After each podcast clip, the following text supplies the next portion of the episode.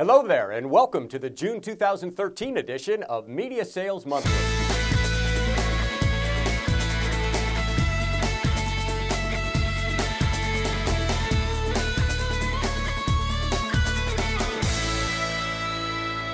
Online video advertising isn't just here to stay, it's growing in impact and importance. For 2013, marketers are on track to spend 53% more with online video compared to last year.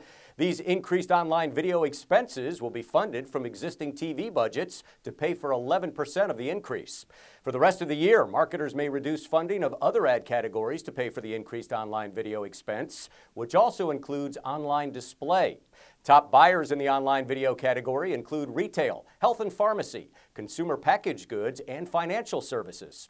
Nearly all marketers who use online video buy at least some of their space directly from publishers, and 75% also buy from ad networks. Almost a quarter of publishers are now running their own private video marketplace, which appeals to brands that would like more control over where their ads are appearing and which audiences they're targeting.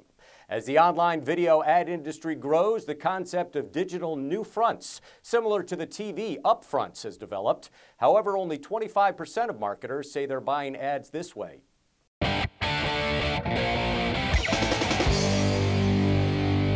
With U.S. consumers dining out more frequently, brunch is moving up in the ranks and is starting to demand a portion of marketing dollars. 40% of consumers are going to brunch at least once every 1 to 3 months. The types of establishments they frequent are fine dining, casual dining, mid-scale, cafeteria buffets, fast casual, quick service, and coffee shops.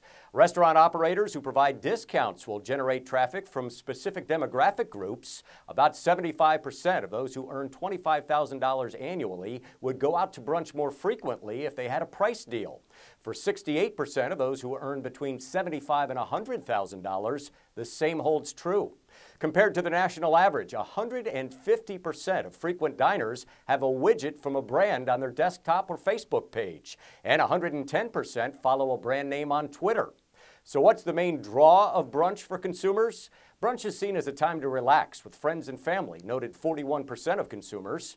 Marketers should emphasize how their offerings fill that consumer need.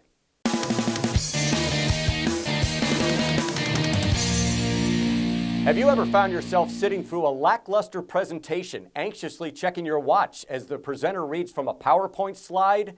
Shannon Alter, president of Alter Consulting Group, has some tried and true tips for successful presenting. By following these guidelines, you can be sure to keep your audience's attention. Start with a bang. Grab your audience's attention with an interesting story, quote, or piece of information. Lay out a roadmap of your presentation and stick to it. Know your audience and know your product before your meeting. Make sure you provide examples throughout your presentation and always engage your audience with eye contact and questions. Most importantly, make sure you have a plan B for unexpected situations. Looking for more information? Visit MediaSalesToday.com. That's it for this edition of Media Sales Monthly. I'm Douglas Sells.